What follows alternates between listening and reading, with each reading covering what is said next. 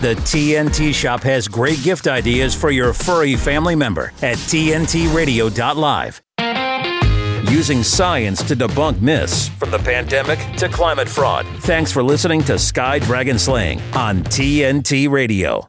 Hi, welcome back to Sky Dragon Slaying with myself, Joe, John, John O'Sullivan, CEO of Principia Scientific International, my co-host, Canadian astrophysicist uh, Joe Postma. We have been doing a deep dive. Obviously, and the big news of the week was the the climate conference in Dubai, the COP28 conference of the parties, and uh, TNT's covered it really well. Marc Morano's been out there for us talking about it, and uh, on his show yesterday, I believe it's Steve Goreham. Steve Goreham is a speaker, author, and researcher on environmental issues, as well as being an engineer and business executive. He's frequently invited to guest on radio shows and television shows.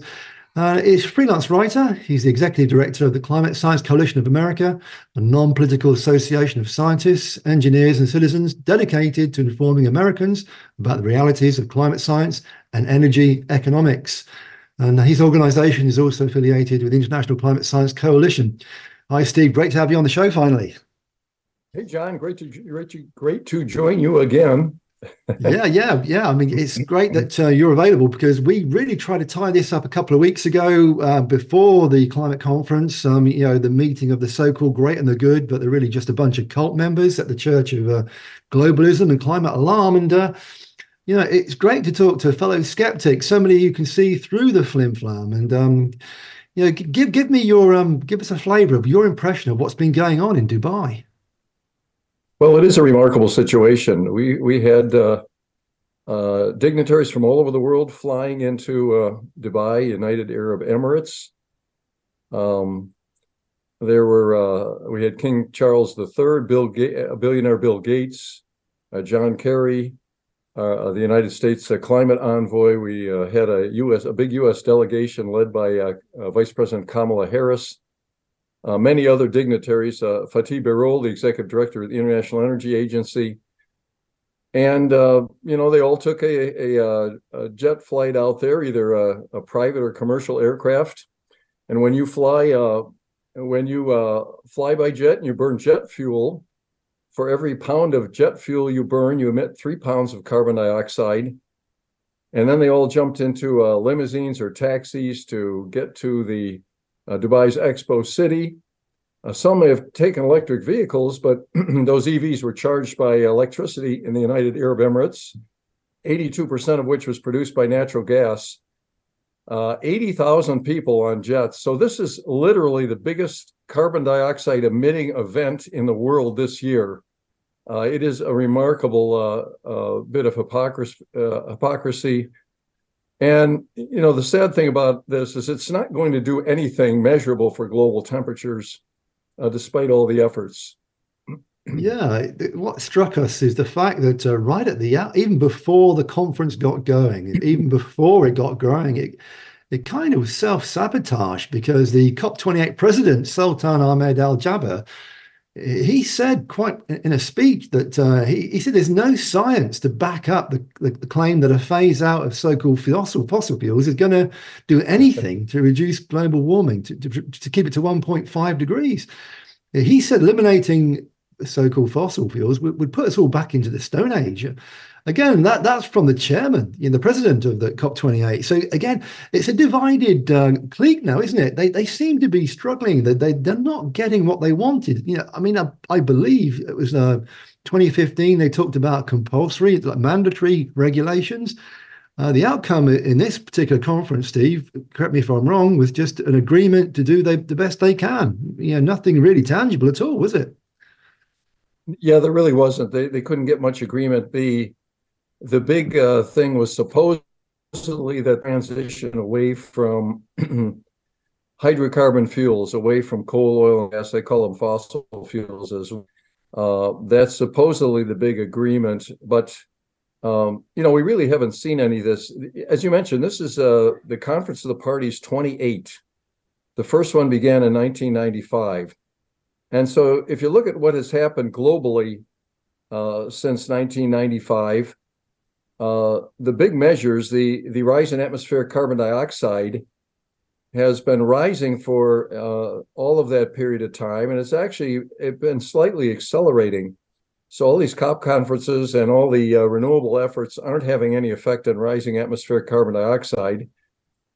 Uh, the second thing is if you look at energy, uh, global energy consumption has in has tripled since 1965, and the rate of of uh, global energy consumption has accelerated since the year 2001. Uh, and in the last two decades, the world has spent uh, about five trillion dollars on renewable, and we've installed more than 300,000 wind turbines worldwide. But we're still using about 81% of, uh, of energy from coal, oil, and natural gas. And that's the same percentage as it was in 1999. So the COP conference could best be uh, characterized as futile or or uh, pointless. There really is they're really having no effect either on carbon dioxide emissions or uh, global energy use. Yeah, Steve, your background in business, I just want to make a frame, just frame this in terms of common sense thinking. Your background is in business, and normally you want to have a cost benefit analysis of any kind of major proposal to shift the world economy away from these hydrocarbons and to put us into so called renewables. Um, as somebody with a business brain, Steve, is this economically viable at all? No, it isn't. And uh, my book, Green Breakdown, talks about that. Uh, the world is pushing to get to net zero right now, and I should say the wealthy nations of the world, uh, the United States, Europe, Canada, Australia, New Zealand, and a few others, all want to get rid of uh, hydrocarbon fuels, coal, oil, and natural gas by 2050. Uh, get our carbon dioxide emissions down to close to zero, and and everything we do emits carbon dioxide. You can't uh, perform any function without doing that. And this is as this is beyond a reach out goal. This is more like a wish and a prayer it is not going to happen. And so in, in Green Breakdown, I talk about how this is going to break down. The world's not going to get close. Uh, people is not going to happen. And so in, in Green Breakdown, I talk about how this is going to break down. The world's not going to get close. Uh, people are going to push back, and eventually uh, we're going to get back to sensible energy policies and get rid of this net zero. But right now, we've we've reached a new level of uh, climate frenzy, if you will, and uh, all these folks are coming back pushing for this, thinking that they're doing something good for the planet, which is uh, very, very misguided. Mm, yeah. Just for the sake of argument, if we kept the oil in the ground and we did oil, how would that affect you know everyday life? I mean, what products would we have to compromise on? You know, what, what's your thought on that? Well, about uh, 91% of transportation fuel comes from derivatives from oil right now. Another 4% comes from natural gas. About 3% of, of the world's uh, transportation fuel comes from biofuels, and about 1% is from electricity. So we are a long, long, long way from, from uh, these alternative fuels doing anything significant. The other thing I think that's interesting is if if you look at the delegates uh, that went to this conference, they've all got a smartphone, and the smartphones, of course, are made by plastic from oil or natural gas. Uh, they're all wearing suits, ties, shoes, and underwear and other clothing. And most of that is composed of synthetic fibers from hydrocarbons. Uh, they've been dining on food produced by farms that use uh, about half of that comes from synthetic nitrogen fertilizer, which is created from ammonia, which is produced by natural gas or by coal in China. Uh, and about 80% of our food uses uh, uh, is uh, uses tractors to produce uh, which which run on diesel fuel primarily. So hydrocarbons drive our modern society. There's uh, and there's really no the, the idea that we can get rid of them is is really uh, very misguided.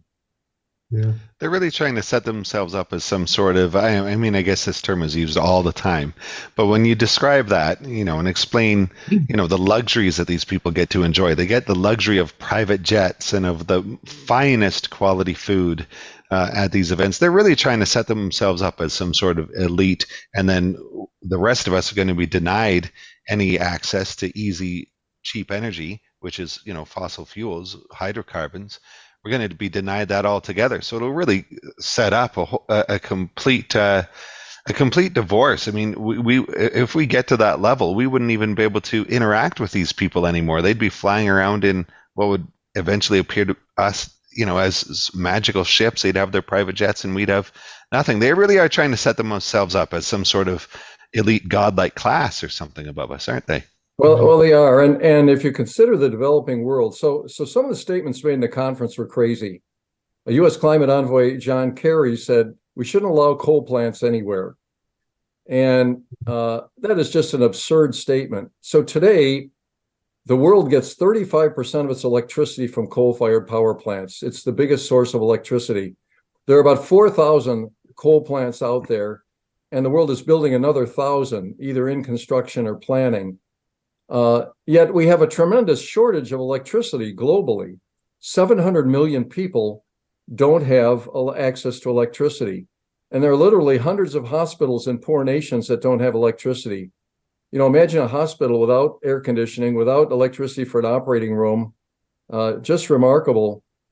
And then uh, we have about another 2 billion people that have blackouts or brownouts every day or every other day. So if you're in the United States and you have an air conditioner, that air conditioner uses more electricity on average than a third of the world's people. Uh, it's just remarkable what, what Mr. Kerry has said. It has it has no concern for the people of the world. He is so uh, so uh, invested in climatism, the fear of man-made warming, that he doesn't really care what happens to people in the developing world. Very very sad situation. Mm. Didn't he also say that we need to stop farming due to the climate change it it uh, causes, which is going to cause people to starve? So his solution to stopping people from starving is to stop farming because farming causes climate change, which he thinks will cause people to starve. Is isn't that something he also just said too? well, that's another. Yeah, we've got a, we had uh, uh, this thing in Ceylon where they or in uh, Sri Lanka where they stopped using uh, synthetic nitrogen, and their their agricultural output went down forty percent, and then they got rid of the the head of the country. Um, in Netherlands, they're trying to make they're trying to get rid of cattle, and they're trying to get rid of uh, use of uh, nitrogen fertilizer as well because of uh, nitrogen dioxide, which which is a a greenhouse gas. Uh, yeah, there's there's going to be more and more pressure on agriculture, and and again, uh, just a, just crazy sorts of stuff. Um, in New Zealand, they're experimenting with uh, uh, all sorts of different uh, breeding for cattle and different foods to try and get the methane emissions down from from cattle. there was even a hmm. situation in Australia um, about a decade ago when I believe they were offering carbon credits. Uh, they have these. Uh, they have what they call them, uh, feral camels roaming Australia. About a million of them that mm-hmm. emit methane from the nose end and the tail end and they were actually offering carbon credits for a while. They passed a law for uh, for killing camels. So I, I think I, I don't think that's in effect anymore. But uh, there's all all kinds of wild and crazy things from this uh, from this superstition of uh, human caused warming. Yeah, one of the things I picked up on, Steve, you probably picked up on it too, is this uh, the, the, grifting going on. They're talking about the uh, climate reparations. Every climate conference, yeah. they talk about reparations for loss and damage. Um, the talk is of a fund, creating a fund, a $100 billion fund to be donated annually by the world's wealthiest countries. We should be, you know, the US, the UK, you know, all, all the English speaking nations, apparently, we're the mega rich countries. We can afford, apparently, to give away $100 billion every year to the poorer countries to escape uh, poverty. Again, you know, it's something that uh, analysts, somebody like, um, Bjorn Lomborg has said this is climate fantasy. You know, it's uh, a fantastical budget is needed. Two to three trillion, according to Lomborg, is needed per year, really, to, to mitigate on the so-called climate damage. Do you get the feeling that, like I do, that uh, this is akin to the foreign aid budget? It's this kind of black budget where money goes and mysteriously some of it ends up in the pockets of those who really shouldn't get it. Well, it is. It, it really is. It's a Faustian bargain. And what the wealthy countries are telling the developing nations is that they can't use coal and they, they shouldn't be using oil and gas to develop their economies. So if you look right now at, at, at the nations around the poorer nations of the world, renewable energy is providing only a tiny part of the energy consumed. Uh, in Africa, only 2.4% of the of the uh, energy is is uh, non-hydro renewable. India only 5.9%, Middle East 0.7%, Southeast Asia 6.3% of their energy. And so you, you wonder, you say, well, why would these uh, and, and and you know, if you look at some of the other statistics, Uh, in in the poor in the United States, we have the highest rate of vehicle use in the world. We have about one for every every person. In Europe, it's about one vehicle for every two people. But you go to poor nations, it's it's one vehicle for every 20 people. Uh, the wealthy nations use about 20 times as much plastic as as uh, the poor nations. So when you when you look at that, you say, well, why would all these poor nations be attending the COP conference? And the answer, as you say, is uh, they've been promised a big wealth transfer. Uh, they will get all this money if they forego these uh, these fuels. Matter of fact, two years ago, uh, India asked for a trillion dollars a year to be transferred uh, to help them get to net zero by 2070. And today, about 25% of all financial aid to the developing world is now tied to climate related projects. That's up from about 4% uh, in 2005. Th- those numbers are from uh, Mr. Lomborg. So you're right. It's it's kind of a Faustian bargain. Come come to our climate conference. Don't use uh, coal, oil, and natural gas. We'll transfer all this money to you. Uh, but it it really isn't happening. That the uh, wealthy nations really aren't aren't uh, coming up with all the money for the uh, poor nations. So it's not working very well. Yeah, as you say, Steve, I think people are beginning to wake up. Uh, we'll be right back. This is TNT Radio. Rick Munn on TNT Radio. There was a, a, statement that I saw last week that I thought was quite interesting from one of these uh, WEF spokespeople, the World Economic Forum spokesperson. And one thing that she said that I thought was quite interesting was she said, you know, um, there has been a little bit of a tail off with people buying into the vaccine narrative, and she blamed that on people like us spreading so called mis and disinformation. She said that climate change was a little bit too much of an abstract concept for people to really grab and get their heads around. So that's not really taking off the way they want to either. And then she said something very interesting. She said, you know what? When the water crisis comes, people will understand that because it's simple and everybody needs water. And if you don't have water for a few days at a time, you'll know all about it. So maybe, you know, we're hypothesizing a little bit about what's what it's going to take to grab people and bring them back on board again with a World Economic Forum type narrative. Could this be what it is? Locked and loaded with Rick Munn on today's News Talk, TNT Radio. Affordable housing, we can build that. Sustainable housing, we can build that. At MIT Modular, we understand the importance of housing for all and the importance of design, cost, and functionality. Our goal is to meet the needs of our growing population by converting shipping containers to livable units. If you're like minded and in a position to invest in something meaningful and life changing, we want to hear from you. We are a team of professional architects, engineers, and financial and tax experts dedicated to offering unique solutions that provide a brighter future. Our Opportunity Zone Fund offers investors both real estate and operating business diversification five year tax deferral on capital gains, annual tax benefits, and ultimately tax free appreciation potential. There are opportunity zones all over America. If you're interested in learning more about our services, need affordable housing, or want to participate in creating a new vision for tomorrow, give us a call in the U.S. on 385 985 5702 or read more at mitmodular.com. MIT Modular. We can build that.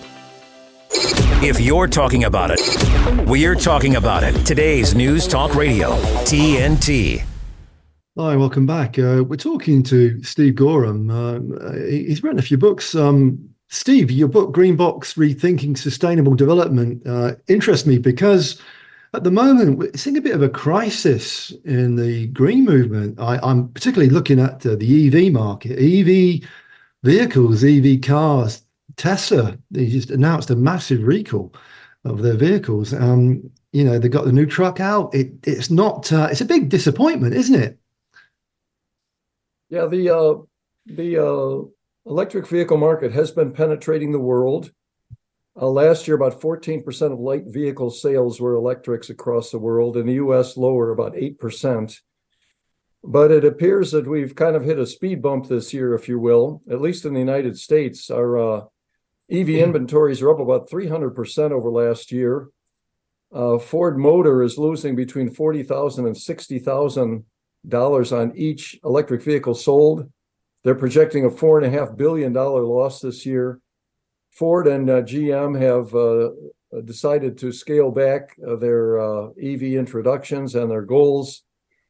And so, at least in the US, the early adopter phase is over. All the people that want cool Teslas uh, seem to have one.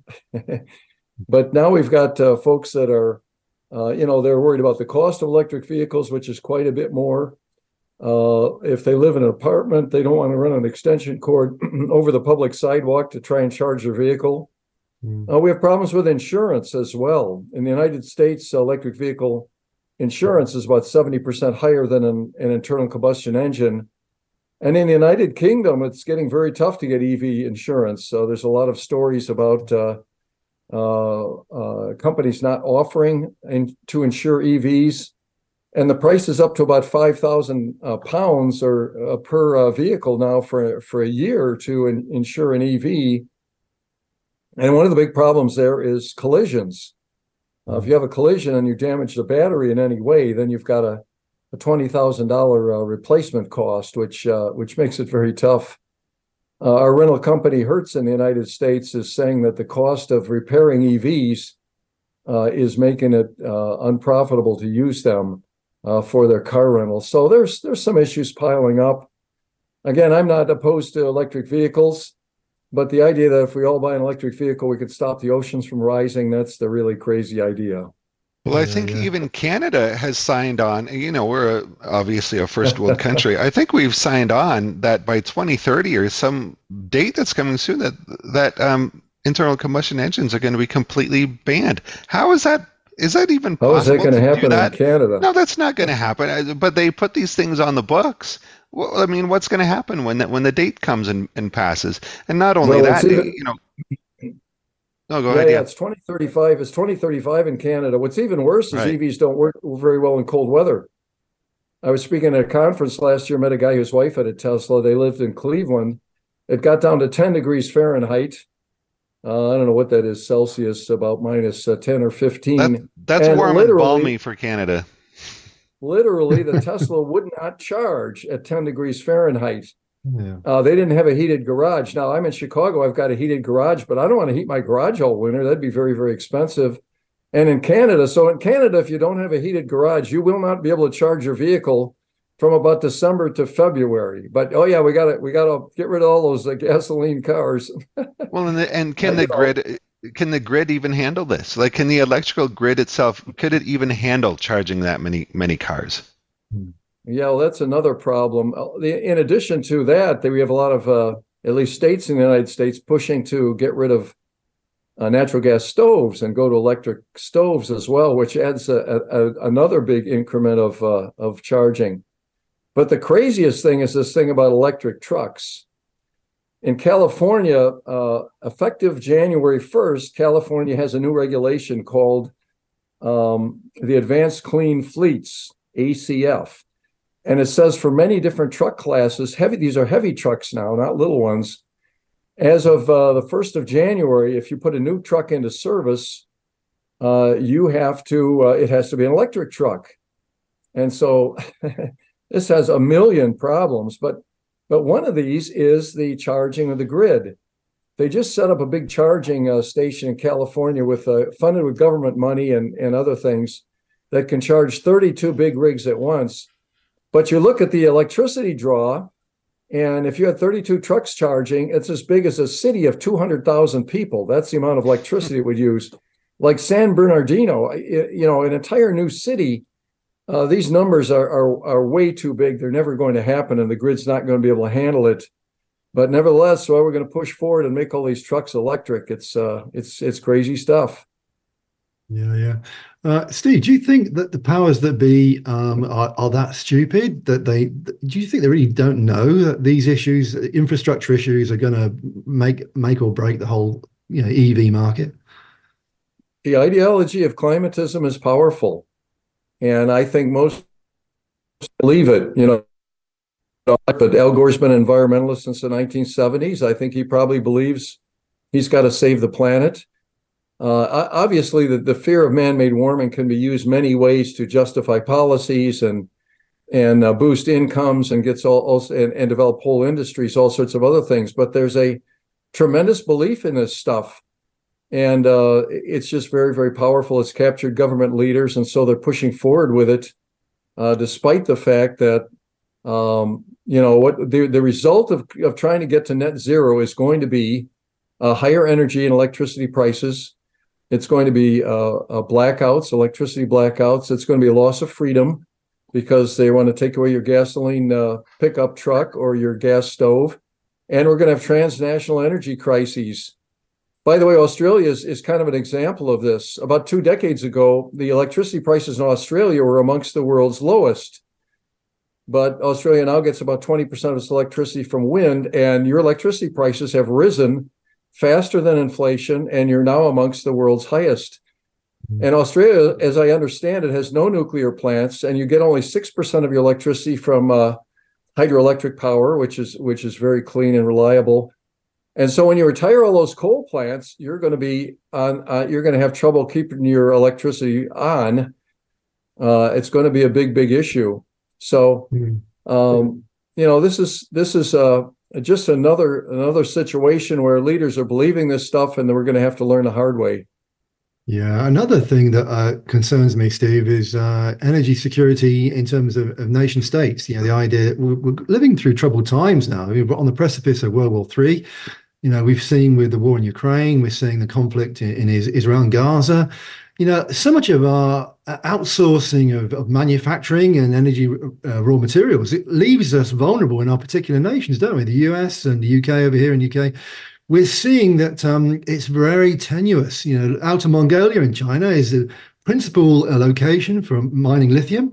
Uh, down in the Congo, you know, cobalt is a key resource there, and yeah. You know, if we have international conflict, Steve, we're going to struggle, aren't we? Well, that's the thing about electric vehicles. In in places like Europe and the United States, people buy these electric cars and they go, "Wow, aren't these clean? They don't emit carbon dioxide." But they don't see the supply chain behind this. And uh, the International Energy Agency points out that electric vehicles use seven times the metals, I'm sorry, six times the metals of a, a gasoline or diesel car graphite, copper, nickel, manganese, cobalt, and lithium. And as you say, those come from developing nations, primarily from the mines. And then uh, most of the metals processing of these is done in China. And so you have a situation, you mentioned the Democratic Republic of Congo, which is the leading producer of cobalt in the world, cobalt ore. And they use child labor and they use forced labor down there. They get the uh, ore out of the hills, they ship it to China where it's processed and China has vast areas that have been polluted. There's a place called Rare Earth Lake where uh, the pictures show if you if you stand there, you can look in every direction and see this this polluted environment, which from from metal tailings, and then uh, that's refined into cobalt and other metals, and it comes to the United States or Europe, and wow, everybody can get it and drive their Tesla, but they don't see this chain of social and environmental damage that happens all over the world from electric vehicles even in the case of, of carbon dioxide emissions, most electric cars are new. And when you produce that battery, you emit a lot of carbon dioxide. So on net right now, electric vehicles have caused have caused more carbon dioxide emissions than gasoline vehicles because they're still new vehicles. We have to drive them for several years before they even break even. So uh, all of this is very much distorted, and again, uh, uh, driven by the fear of man-made global warming. Mm, yeah, I've also read to back up what you're saying. Uh, estimates that you'd need to drive eighty thousand miles on an EV just to even come yeah. up to put, put you back on zero. Uh, yeah, I mean, ICE vehicles. The the the idea that um, these old diesel engines, these petrol-driven cars, they're easily fixed, aren't they? They can be fixed. You can do your own mechanics, and there's still a wonderful second-hand car market booming you see that with EV market, the EV market secondhand is just dead, isn't it? Nobody wants a used EV, do they? Well, I still I still think it's growing, but it's going to it, it is running into a lot of problems now, and um, and I think that price gap is going to stay for a while because these these all these metals that need to be mined are expensive. Uh, you can't crank up uh, the output of global mines very quickly uh, if we were to shift over to all EVs, you'd be increasing the amount of metals and, and global mining by uh, three, five, and 10 times, depending on the metal. And the International Energy Agency says so from start to finish, they, they take the example of a copper mine. It takes like 16 years from first concept until until you can build the uh, get output from the mine. So we're a long, long way from having the metals to supply these things. Um, so again, let's let's let uh, the market take its course. People want to get EVs and and they hey if they uh, they've got a charger in the garage and they drive short distances, it can be a low cost. But uh, let's let's not think that we're going to uh, we're going to uh, make the storms less severe if we all drive an EV. Again, uh, let's not force people to switch. Yeah, yeah. This this is again the the, the group think involved in all this. You probably agree, Steve. It's uh, from the top down. It's a managed economy. It's like uh, the, the, the old Soviet Union. You plan the economy over so many decades, and people conform. Whereas the free market, we, would be allowed to do what we want. Do you get the they impression do. this is an ultra left wing agenda all the time? Yeah, it is a little bit. Let me mention something else that came out of the conference. Um, former senator and, and presidential candidate Hillary Clinton spoke at, at COP28, and she wants to start counting climate deaths. Mm. Uh, she learned from COVID 19. If you remember COVID 19, you could look online and see the deaths every day of people across the world.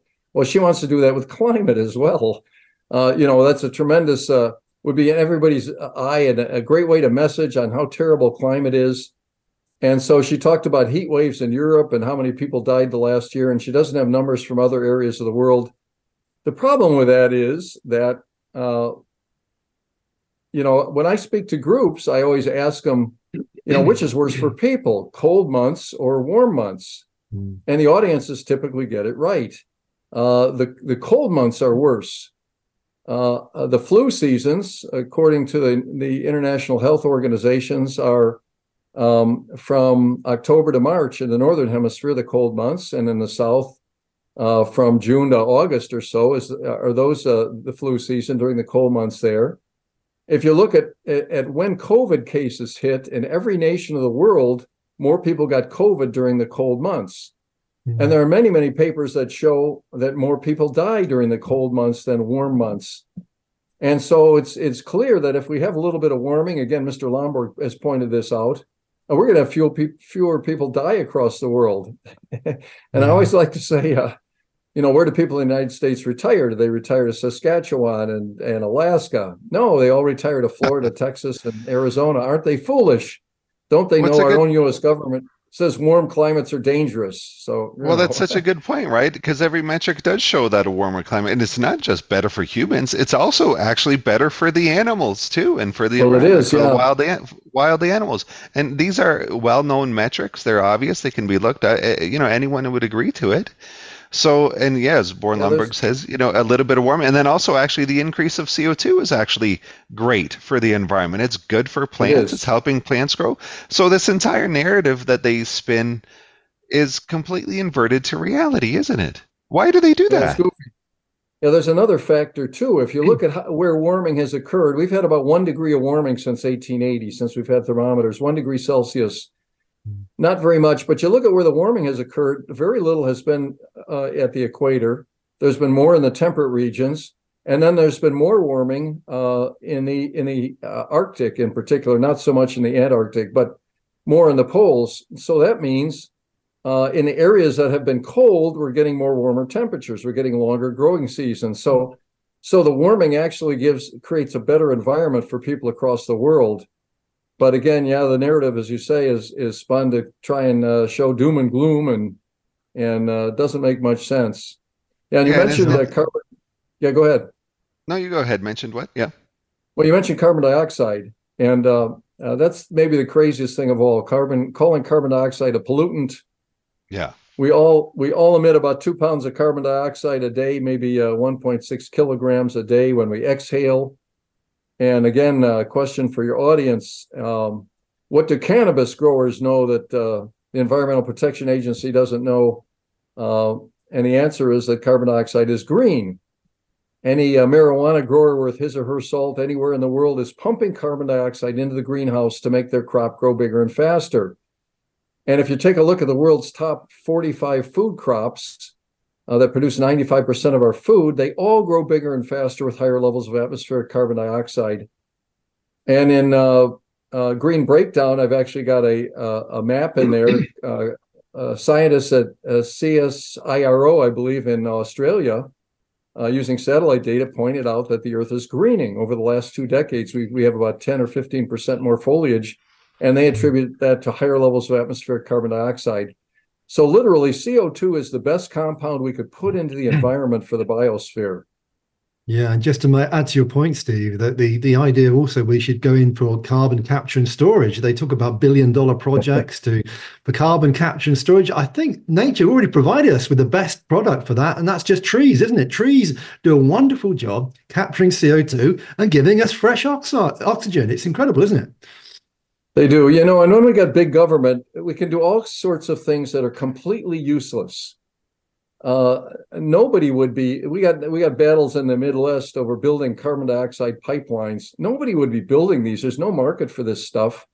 Uh, this is like unicorn ranching. I mean it just there's no value in it. But we got these governments just shoveling money to do these foolish things climate wise and so uh, billions and billions of dollars so people are trying to build carbon dioxide transportation pipelines and capture carbon dioxide absolutely no market value for that stuff except maybe a little bit of soft drinks sort of to put back in the ground to uh, push uh, petroleum to the surface.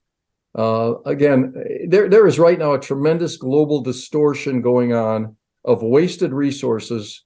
Uh, we have uh, 700 million people without electricity. We got about the same number that that don't don't have access to clean water. Uh, we have 2 billion people without proper sanitation. Yet we're spending money trying to reduce carbon dioxide. Just just a, a big big waste.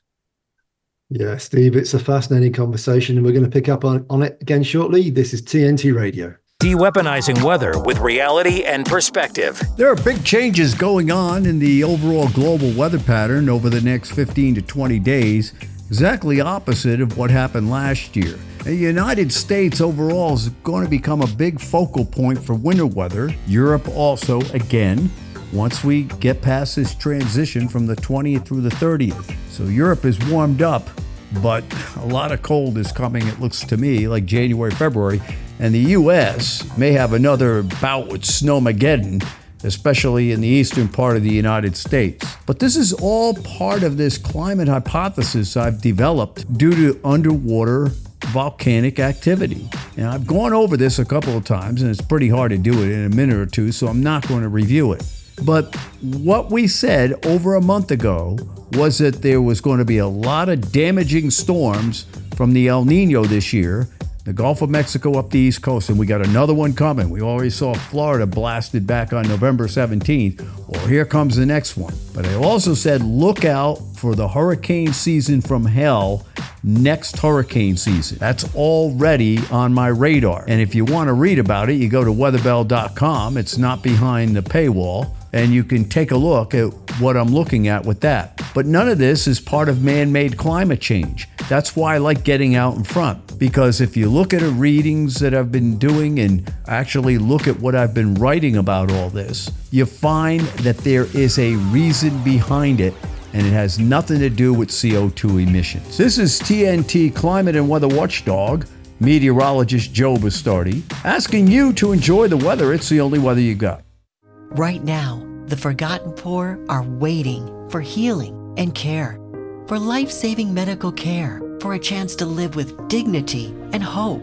They are waiting for Mercy Ships and you. Mercy Ships is the largest floating civilian hospital in the world with volunteer medical staff and crew who donate their time to save lives. And now, as our newest state of the art hospital ship sets sail, Mercy Ships will double our ability to reach children and adults who need us now. Without the work of Mercy Ships, these patients don't have another option. Mercy Ships is answering the call to serve suffering people who have nowhere else to turn.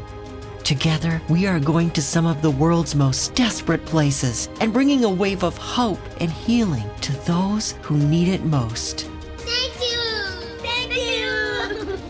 To learn more about this wave of hope, go to mercyships.org today. Using science to debunk myths from the pandemic to climate fraud. Thanks for listening to Sky Dragon Slaying on TNT Radio. Uh, welcome back. Uh, during the break, we were having a little off off camera speak uh, with Steve Goreham. Steve Goreham's uh, doing very well. He's got his book out, and uh, he's a successful speaker, analyst, researcher on environmental issues. Uh, well, he's an engineer as well, and a business executive. He knows his stuff. Steve, just just give us a flavour of how the book sales are going. How, how's that going for you? Yeah, Green Breakdown is doing pretty well. Uh, last uh, this week, it again made number one on uh, energy policy on Amazon, their category. It bounces up and down a little bit, but it really is a fun book. It is uh, it's a complete discussion of the supposed energy transition from uh, coal, oil, natural gas to renewables. And I go through some energy history first, then I talk about utilities. I talk about home appliances. I talk about electric vehicles and other vehicles um, aircraft, shipping, heavy uh, heavy transportation, heavy industry. I talk about the recent uh, transnational energy crisis, as I call it, in Europe. Uh, but the book is fun as well. There's about 150 color sidebars in it. It's a uh, a soft cover uh, color book, and it has all kinds of crazy headlines of of things going on. For example, there was an article written in the New York Times saying that to solve the climate crisis, we should all mate with short people. I never really got into the details on that, but and there's another. There's a professor in Sweden who is urging people to uh, eat human flesh to uh, uh, solve the climate crisis, and that's in a sidebar as well. And then we have this one. We had a cosmetic surgeon in California who was uh, taking human flesh from his uh, his cosmetic surgeries, and he was boiling it down and using it to run his vehicles.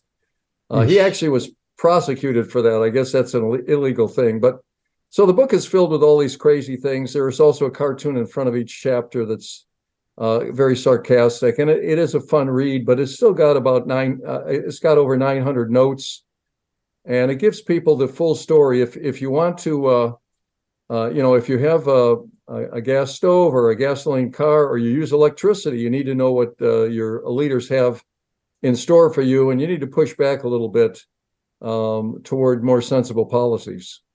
Yeah, I think it's a very good point, Steve, that you take a humorous approach to this issue because the idea is to scare people. I mean, I worked for 20 years as a school teacher in high schools in the UK teaching this nonsense about climate alarm, and it, I, had a gutful of it.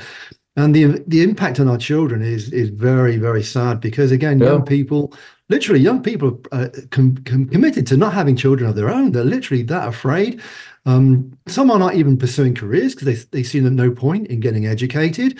We are creating a generation of disaffected youth who you know, look at the climate as a as a disaster scenario that's all human inflicted. And uh, your good self and uh, people like us, we try and show the full picture. The full picture is actually not doom and gloom at all, is it? well, it's very, very sad what is going on, as you say. And hey, you know, we may have actual, we may have some cooling for a couple decades Predicting future temperatures is very, very difficult. We've had many warm and cold periods in the past. And uh, you know, if we get a couple couple decades of cooling, it's going to be very, very uh, difficult to explain uh, why the planet isn't warming, why we aren't causing it. And uh, who knows? The the the uh, young folks uh, may have to find different crusades. Maybe in the future they'll be out there tearing down wind turbines like they're trying to tear down dams today. yeah, we'll just yeah. have to see. But but uh, uh, this is uh, the world is very, very misguided right now and needs to get back to sensible policies. Yeah, and it's good that uh, you've got the facts, Steve. As you say, you're a wealth of knowledge on it on on the numbers, and I, I think that if you boil it down, there's two metrics I keep repeating to people. Again, you you covered it yourself. You know, the the temperature rise over the last hundred years or so is literally one degree, and yep. sea level rise is two millimeters a year, which is insignificant. Again, we've made the Very point small. in other shows. This is totally uh, in accord with natural changes, isn't it? We're coming out of an ice age. We've seen melting of the ice cores for 10, 12,000 years, haven't we? Yeah, and the, and the, the only uh, rational response to global warming is adaptation. It's not mitigation. Thinking that you can build wind turbine towers to stop carbon dioxide emissions uh, to stop uh, global temperatures from rising, to stop ice caps from uh, melting, to stop oceans from rising. Uh, it, it's just not going to happen in anybody's reasonable lifetime. The, the, the proper solution is what Netherlands has done for many, many years. You build seawalls, you build islands, and they've done that for centuries now to to keep the ocean back.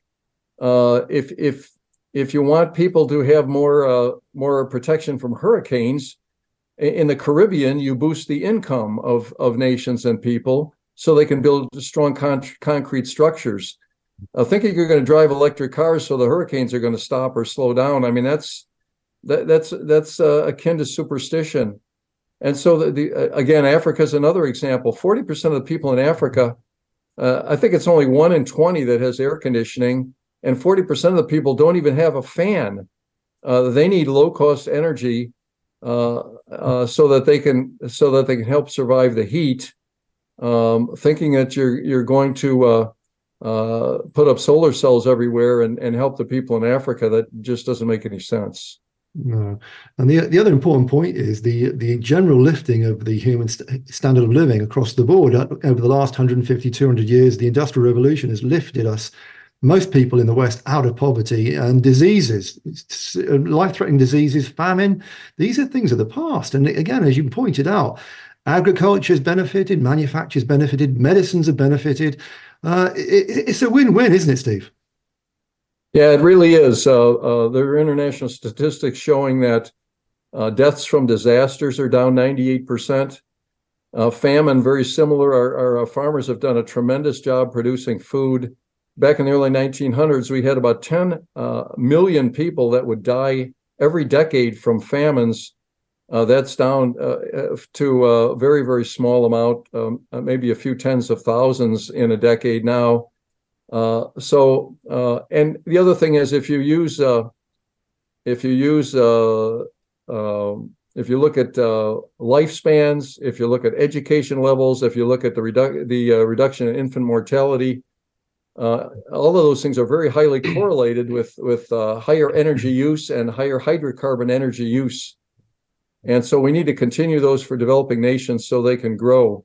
Matter mm-hmm. of fact, the it's it's almost you know, if I want to make any bet with those people that, that were at uh, Dubai, I will bet them that CO2 emissions are going to continue to rise for the next uh, at least couple decades.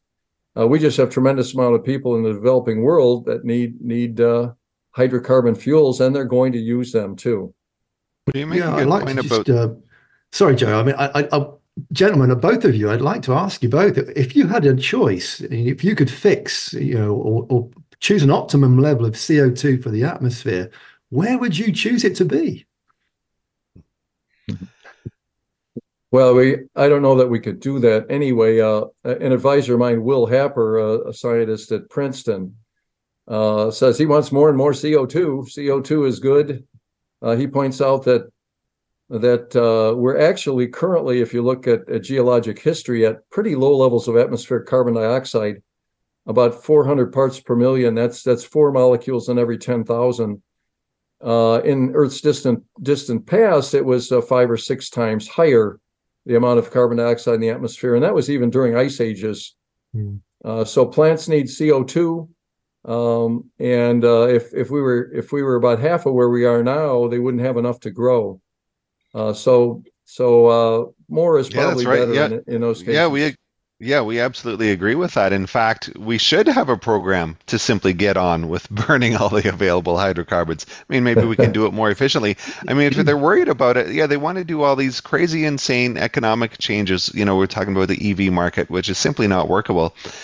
Why not simply focus on making the internal combustion engines more efficient? That can be done. You can probably make those several times or even a few percent more efficient is going to help why isn't research being done into into something so simple as that? Yeah, and even even hybrids have a, a, very bad name. Most of the countries in Europe, and when these bans go into effect, they say they don't want they don't want anything with internal combustion engine, which includes hybrid cars, which seem to me to be a pretty smart idea. You get the the distance of uh, of uh, using gasoline or diesel, and you get the uh, efficiency of of the electric motor to help your gas mileage and for for short term trips. Um, yeah, it's uh, you know, it's just crazy, crazy stuff.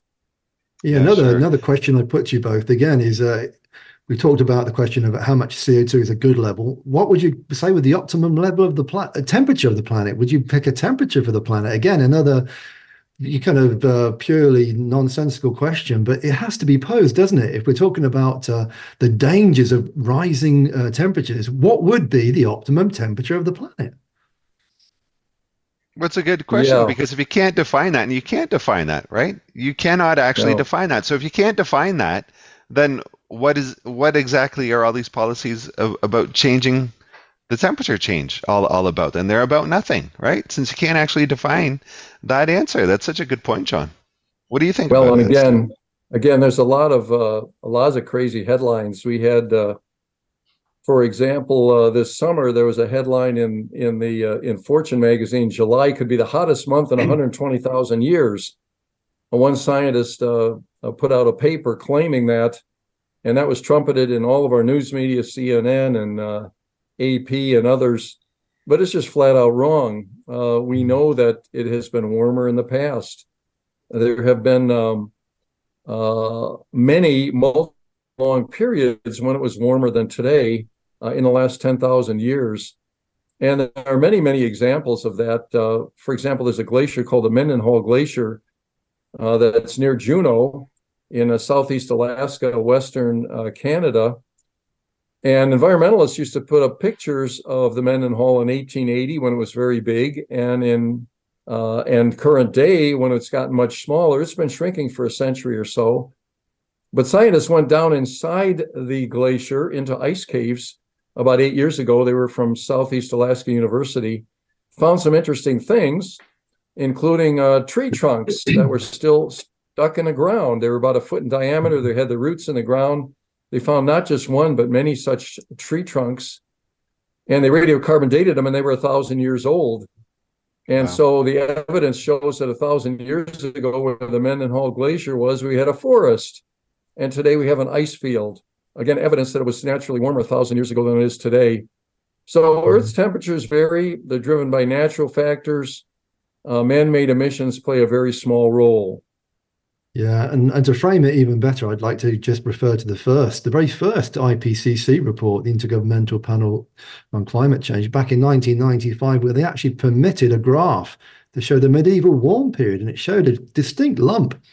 So again, back then, before everything became completely corrupted, there was an acknowledgement that there are periods in history warmer than today. We talk about uh, the Holocene optimum, maybe two or three degrees warmer. The Roman warm period, again, maybe two degrees warmer. Um, we had the Little Ice Age, didn't we? The Little Ice Age, going back, uh, you know, 200 years or so. That was the period when we we're, we're emerging from that, aren't we? Still emerging from that cold period, Steve. Yeah, we are. Used to, uh, used to, uh, the Thames River used to freeze every year at London. They had a thing called the Frost Fest. Uh, they'd build uh, sheds right out on the uh, frozen river and have a festival. Uh, you can't do that today. The Thames hasn't frozen solid at London for more than a century. So there are there are many many cycles and many many periods of warming and cooling. Uh, everything from the ice ages to the the uh, the shorter uh, thousand year periods to even El Nino, southern oscillation, and the these temperature cycles in the ocean, which have been going on all the time. These are one or two degree changes, and uh, what your neighbor's sport utility vehicle does uh, really is small in comparison. Yeah. Yeah, we're moving into the last minute or two of the show, Steve, and I just want to round things up neatly with you if I can. I just, just sum up where you think we're moving generally as, as a you know group of nations. You know, 197 nations were talking about this climate conference. As you said, uh, yeah. over 80,000 delegates, the biggest ever number of people uh, congregating to talk at the Church of Global Warming. Um, where do you th- see it going in a year or two or more? Well, I think uh, maybe the green breakdown's happening a little bit early. We're already seeing some effects. We, have talked about the electric vehicle speed bump. Uh, off the east, east coast of the United States, about half of the companies that are trying to put in offshore wind have pulled out because it's just too expensive in terms of uh, the interest rates and the costs. Uh, in the United Kingdom, they just held a, a uh, onshore auction. Uh, the UK government going to do? They're going to raise the price 70% and to get some bidders. In the UK, uh, Siemens Wind was just bailed out to the tune of 10 billion euros by the German government because they're losing money. And if you if you look at the renewable energy companies over the last three years, all of those stocks have been declining. All of the renewable energy indexes So I think uh, you know we're starting to see uh, some cracks in the facade. Uh, Europe as well. Uh, uh, net zero is becoming a hated word in the United Kingdom, and, and we have a lot of people pushing back against the policies. I think people are going to return to low cost, reliable energy and uh, and market based numbers. Yeah. We just hope that happens sooner rather than later. Yeah, Steve, it's a very very helpful and to have your perspective. You're an expert, environmental analyst, and uh, anybody to check out to your work can go to stevegoreham.com and uh, you know look into what, what, you do to advance the rise of sanity in the global debate. Steve Goreham, uh, thank you for joining us on Sky Dragon Slaying. This is TNT Radio. Thank you, John.